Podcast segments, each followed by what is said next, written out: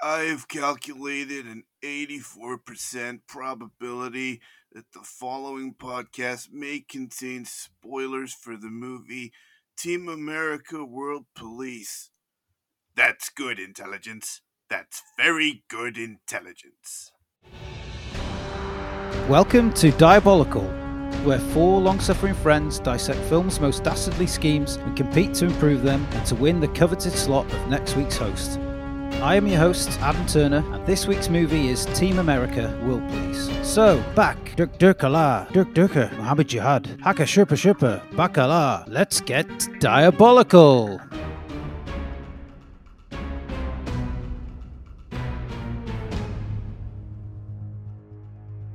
When did you learn Dirkadikistan?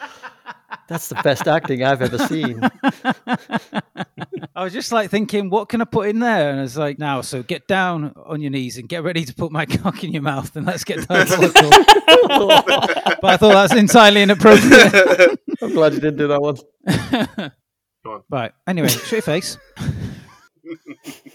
As usual, I am joined by the panel of peril, who will now introduce themselves and, in particular, honour of the creators of today's film. Can you tell us your favourite South Park episode, please? I'm Ben Steinson, and my favourite South Park episode is Scott Tenorman Must Die, in which Cartman feeds Scott Tenorman his parents. I'm Craig Morris, and my favourite South Park episode is More Crap, in which Bono is revealed to be the world's biggest shit. oh, dot, dot, dot. And I'm Gareth Slade. and my favourite South Park episode, I don't know the title of it. It's the one where they take down Family Guy. You know, there's this, this crazy new tool called uh, Search Engine where you can type in and find out the names of episodes. That's what I did. Yeah, Yeah, it's exactly what I did. I forgot. I looked up the other thing that we discussed, and I forgot to look up the Oh. episode title. This is where you start to see the commitment showing through, isn't it? You know? called Cartoon Wars. Cartoon Wars, yeah. Uh, yeah. My favourite episode is season 14, episode 7, called Crippled Summer, where they do an intervention on Towelie.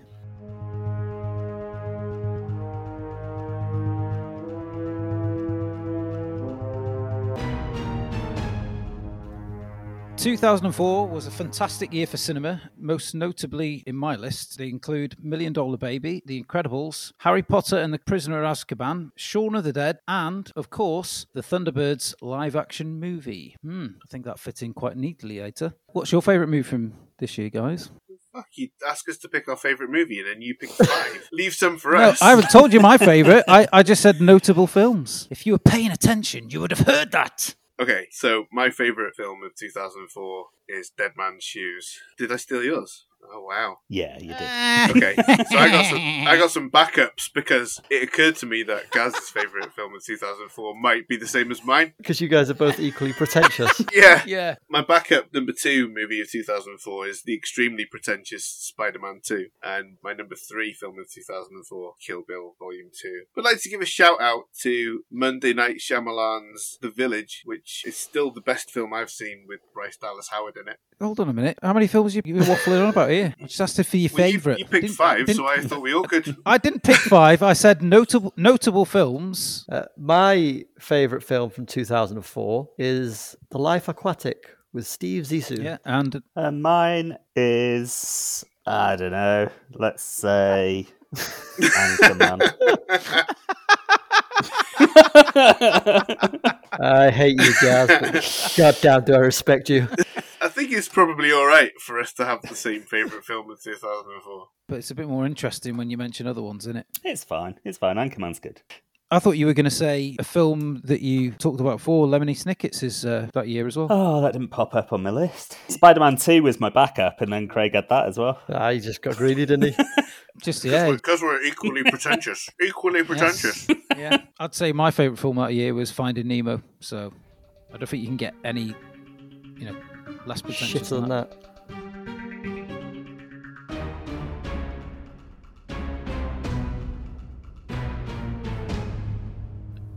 Elsewhere in world affairs, Harold Shipman, a British GP, is believed to have killed more than 200 of his patients in Manchester, is found hanged in his prison cell.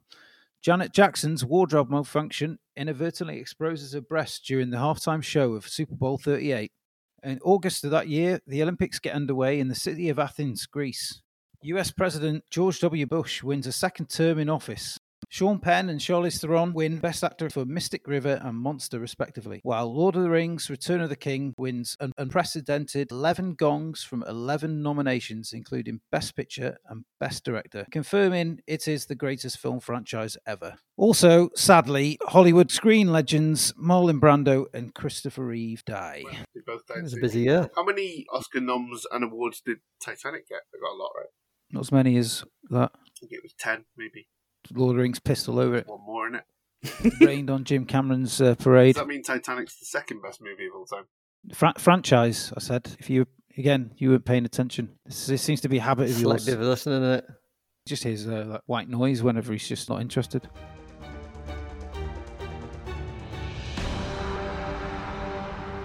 In Team America, an elite US counterterrorism squad loses member Carson while destroying half of Paris in a reckless pursuit of Middle Eastern maniacs.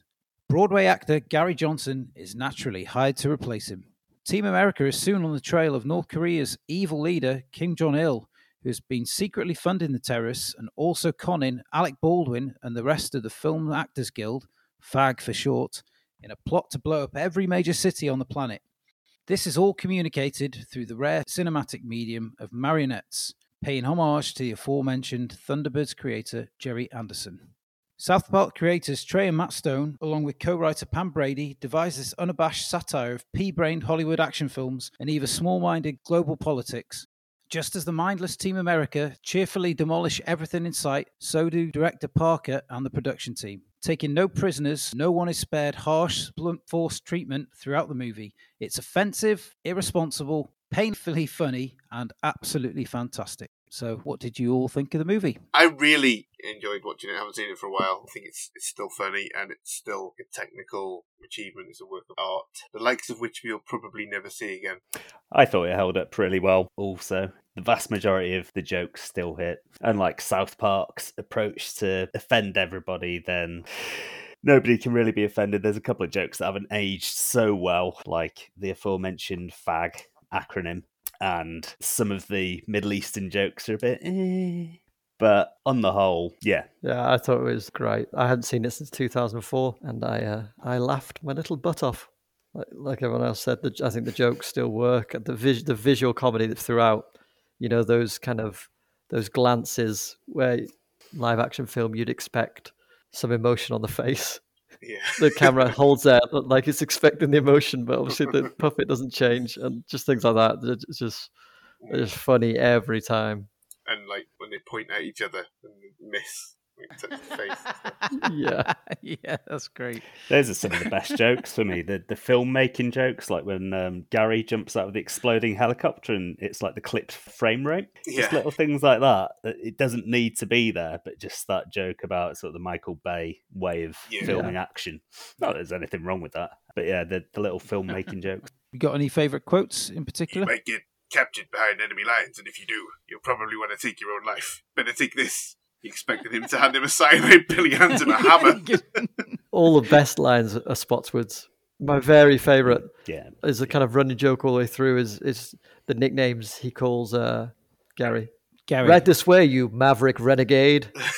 yeah. Go get him, cowboy. and then I'll just do my, my very last one. It's after the base has been destroyed by an exploding Michael Moore, who incidentally the puppet was made out of ham, and that's what you see flying towards the screen. Gary goes back and he's kind of walking through the rubble, and you hear Spottswoode voice say, uh, "Don't move, Professor, or I'll blow your commie brains out." Gaz, do you want to fire off a few? yeah. I have got just the phrase "valmorphanize." it's it's so stupid, and it's like I can't I can't square in my mind even slightly what the hell that means because it's applied to the car, it's applied to his makeup The- when he becomes when he becomes a terrorist. That's just amazing. And on the bike, when she presses the Valmorphanize button, the bike doesn't change. It just goes through the air. Nothing else happens. The shot of the Gary puppet against the real wall of sacrifice, the 9 11 wall of sacrifice, I thought was absolutely mental. Yeah, it's it so is- funny just touching it. Not to scale. no, yeah, What would you do? That whole montage is brilliant. yeah, yeah. it's so Freedom isn't free, cause folks like you and me. Yeah, one of the lines I've written down as one of my favourite lines is just "Ooh, Book of Five," which is in that song. Freedom costs a buckle. Freedom isn't free; it's a hefty fucking fee. Is another good one from that song. yeah. And if you don't throw in your buckle five, who will? Um, well, I'll give you. I'll fire off one. I particularly like when um, the Film Actors Guild. There's like a little commercial, isn't there? The, the Tim Robbins guy comes on and goes, "Let me tell you all how this works. You see, Team America is funded by the corporations, so they fight for the corporations. Well, they sit in their corporation buildings, and they're all corporation-y and make lots of money. Yeah. And Sean Penn does a good one as well, didn't he? About the I used to, I went to Iraq before the war, and it was gumdrop smiles and chocolate breakfast. Apparently, uh, Sean, Sean Penn sent a, a rather rude missive to uh, Matt Stone and Trey Parker. Wasn't very happy about his inclusion. I'm sure they framed it and got it on the wall. Apparently it's, it's signed "Fuck you sincerely," Sean Penn. Yeah. Conversely, I heard that Alec Baldwin wanted to do his own voice, and they Yeah. told him no. Hmm. Huh. The sex scene is very funny, and uh, the thing that made me laugh out loud the most upon this, well, probably would have been like my fourth viewing of this, but the first one in years is uh, the vomit scene and just the score that Yeah. goes along with it. Big triumphant. Yeah, Yeah. you know, with the sex scene, they had to keep going back to the film classification board. Uh, I think they went back like about nine times because of that sex scene. Basically, they they were, they wanted to give it a higher rating because of Yeah. this puppet sex Yeah. scene, which is crazy. It's strange because the film constantly draws attention to and acknowledges the fact that these are puppets. So you think that might Right. knock the rating down because there's no there's no genitalia or anything like that. I understand a pearl necklace was featured during that sex scene originally, so eh, maybe on slightly dodgy ground. But the film is constantly drawing attention to the fact that these are puppets in fight scenes and kissing scenes, and when the real hand brings out the ring at the start for um, the dude who gets wasted straight away. So you Yeah. think that would count for the ratings board, but clearly not. That's because there's another running gag I really like, which is every time we get an establishing shot of a new place, tells you its relative proximity to America. Yeah, that's a good segue because I was going to start talking about the, the sets, how great they were. I love like the uh, the establishing shot on North Korea. If you look closely, you can see most of the buildings outside the palace are Chinese takeaway containers. and so that kind of got my interest when I realized that. I thought, well, what else is going on? And uh, I was I was kind of looking through, and I went back through and looked at a few of the sets, and I, I wasn't sure. So it's got the establishing shot of uh, Panama, and the jungles. I was like looking at it, and so I googled it, and apparently it's it's all marijuana. It's- it's- yeah, the sets were really good. It's an interesting behind the scenes story about the sets because the, the first uh, piece of the film that they showed to the Paramount executives is that dodgy bit at the start with the French child marionette in front of the drawn background going sacre bleu and uh, they, sh- they showed that as final footage to Paramount and the executive in the room apparently stood up and shouted they've absolutely fucked us thinking that that was final film footage And then it zoomed Yeah. out. I think I also heard that George Clooney was pretty upset about his uh, featuring because he previously worked on South Park as uh, Sparky the gay dog. Probably thought he was pals with Matt and Trey. I think what from what I remember, it wasn't so much Team America. It was the South Park episode "Smug Alert with the smug cloud coming across South Park instead of the smog cloud.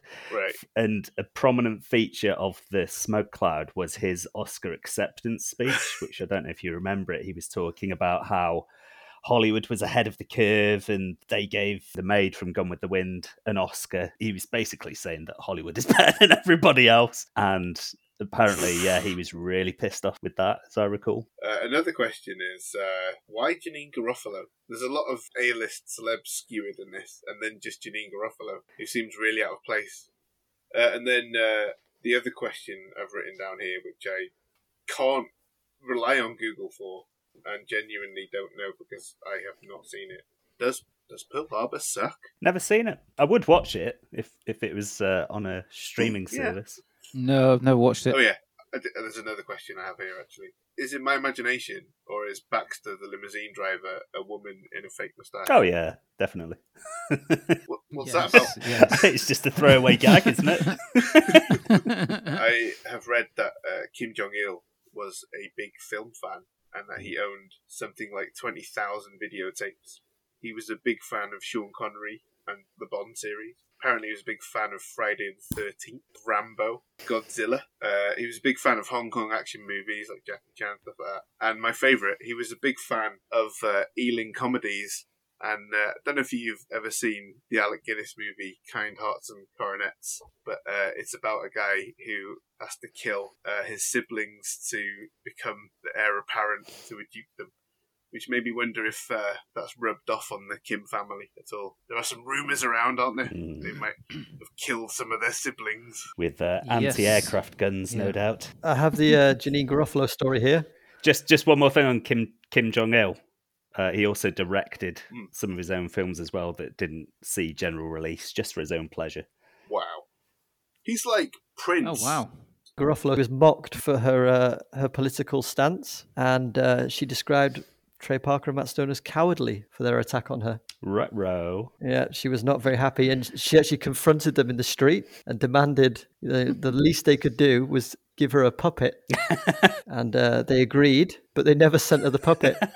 So she said, "Well, I was annoyed with Team America, the movie. I was more annoyed about not getting a puppet." Just got one more story about the making of the film. The the origin of Trey Parker and Matt Stone making a puppet based film was that they gained access to the shooting script for The Day After Tomorrow, the Roland Emmerich Earth Freezes disaster film. And they read it and they thought it was absolutely ridiculous. And their plan was to film that script with puppets and release it before Roland Emmerich could uh, release the actual film. Um, but they they received Wow. a cease and desist letter, and so uh, Team America is the film that we eventually got.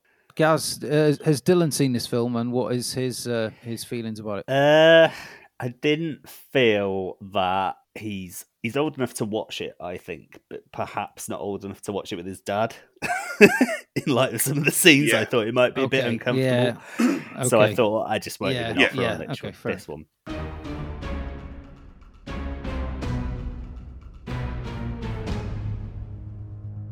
So Kim Jong Il's plot in the film is to blow up cities across the globe to ensure global destruction is inevitable. Is a truly diabolical plot. But what do we think, guys? Does it pass mustard?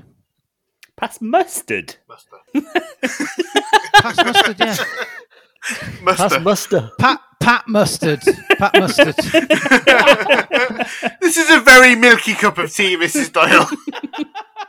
Yeah, I stand by my previous remarks. Uh, what do you think? Yeah, it's a great plot. It, it very nearly succeeds, right? It only sort of unravels at the last minute. It seems plausible, doesn't it, that you could trick celebrities into being complicit in the plan by um I don't know where I'm going with that thought.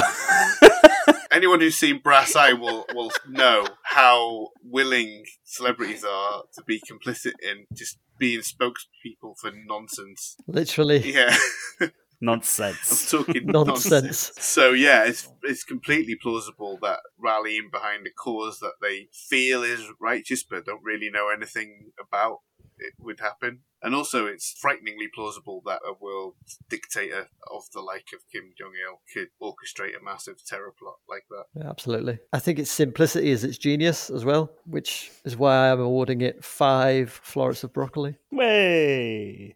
Pleased to see the Florets back. You've been a bit slack the last few Yeah. weeks. Did you did you forget and then you remembered when we listened to that one yesterday? Because I did. Yeah. Yeah, yeah. So I, I might, I might just add it in the description.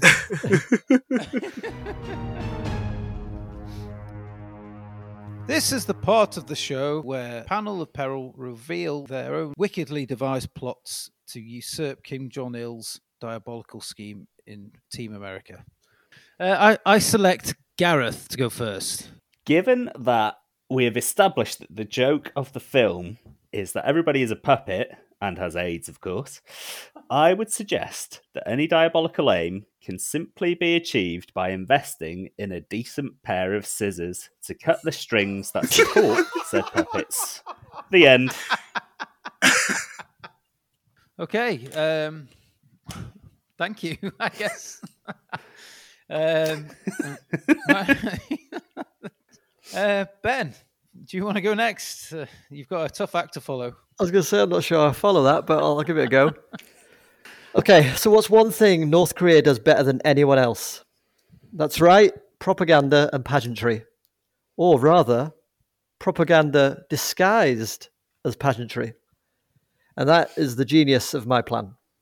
As head of state, I would declare an end to uh, my nation's insular ways and express a desire for a more global, more cooperative North Korea. Of course, this would be music to the ears of the developed world, who would welcome the decision and praise my vision as leader. In return, as a show of gratitude for their gracious response, I would send my nation's best traditional song and dance troops on a global peace and happy tour. They'll be hitting all the major cities in developed nations and spreading messages of peace and unity. Or so it would seem. Traditional Korean folk music fused with tasty house beats to appeal to sophisticated Western ears would actually be the perfect delivery system for subliminal messaging, climate change denial, messages that COVID vaccines are merely a system for governments to track us, and that the war in Ukraine is made up by fake news media to sell newspapers. Built on a long tradition of brainwashing people, the sheer catchiness of the songs would cause the messages to spread like K pop and become part of the public consciousness. These beliefs would in turn influence negative behavior change, thus exponentially accelerating the inevitable demise of the human race. Do you have any specific artists in mind for these? Uh, troop number one, uh, troop number two, troops through one to five, basically. Global Peace Conference. Well, yeah, I know the words are the same, Turner, but the the plot's different, isn't it? Marginally, it's just a tour rather than a conference. But with pageantry, more pageantry. More pageantry. okay. Thank you for your offering, Craig. Yeah, it was bound to happen eventually. And uh, I heard you start talking and, and thought, oh my goodness, this sounds familiar. My plot is not very dissimilar from yours, but uh, I think it's just enough to, uh, to to pull it through. So here goes. Kim Jong il's ultimate goal is to convince humanity to destroy itself so that his coprophagous alien species can claim the Earth for themselves. The downfall of Kim's diabolical plot is that it hangs too squarely on the acting talent and charisma of Alec Baldwin, a hugely respected megastar who is nonetheless outclassed by Broadway star Gary Johnston, whose showy and ribald monologue espousing the need for conservative dicks shits all over Baldwin's bland, faggy, leftist whining about corporations. Ultimately, it's a contest of showmanship and balls, and that's something Kim, as a movie buff, should have paid closer attention to. As a fan of the Rambo series in particular, Kim should know that Hollywood is at the height of its powers, with the lowest common denominator, when it marries spectacle and glamour with conservative values. Everything Team America embodies. What it all comes down to is that Kim Instead of trying to shoehorn champagne socialist Hollywood stars into the bleak beige hellscape of communism, should have gone all in on the razzle dazzle of celebrity. For inspiration, one needn't look further than his immediate neighbours to the south.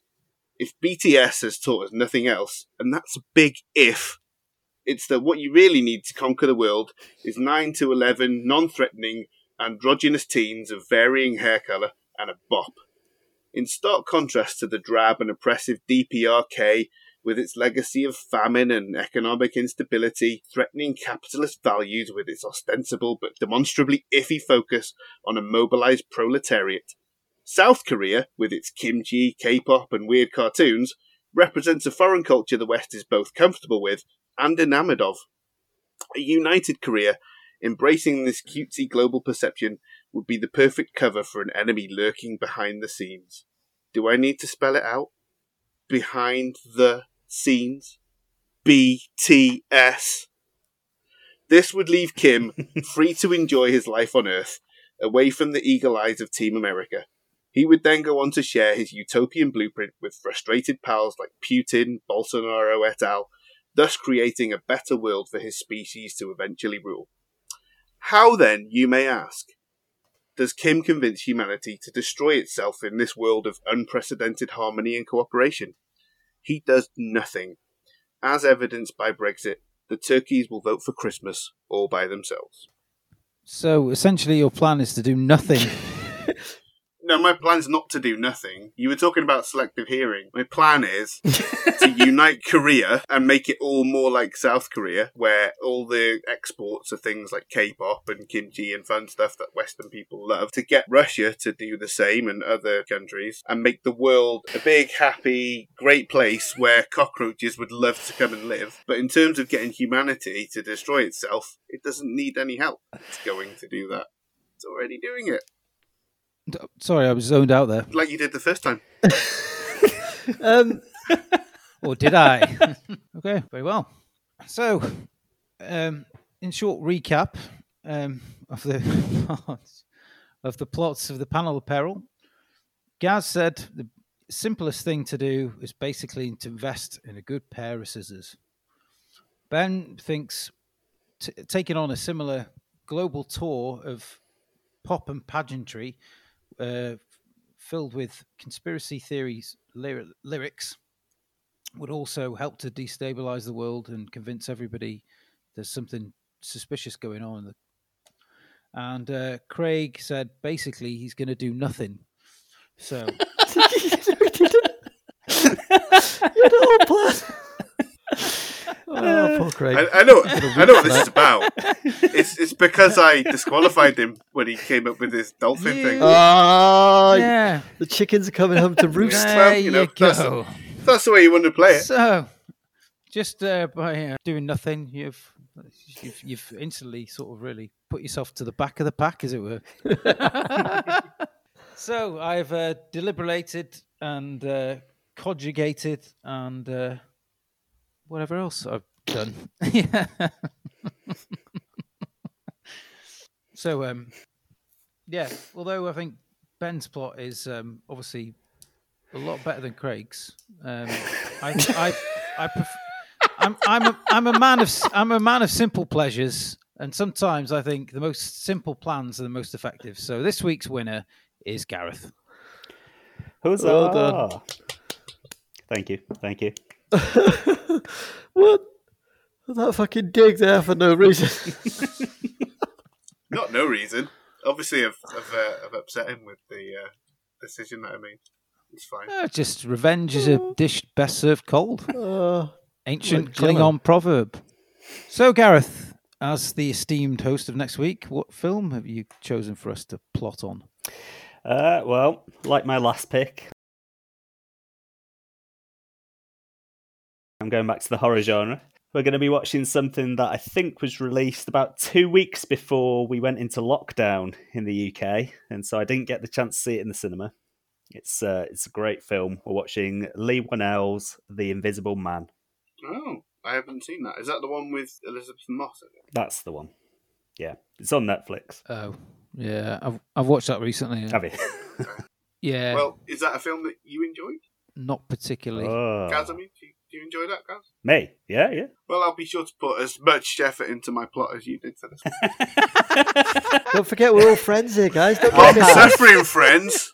exactly. I had a very elaborate plan, which I'm saving for another one. Yeah, it's going to be worth the wait for whenever this one comes off. Let me tell you. Shouldn't have told us that now, because potentially you could be shot down in flames, thinking, "Oh, I've definitely won this week's one." Well, I wouldn't worry about it too much because the decision's always going to be made out of spite. Maybe we could work that into the intro. Disclaimer: Warning: Decisions are made in spite. Thank you all for tuning in and listening. Join us next time, where we'll be discussing and plotting the Invisible Man. If you like what you heard, please subscribe, leave us a five star review on Apple Podcasts, Spotify, Google, or wherever you get your podcasts. Don't forget to tell your friends in person and on social media. It helps us get the pod into more ears. You can follow us on Twitter, Instagram, and Facebook at Diabolical Pod. Until the next time, dear friends, what's the worst that could happen?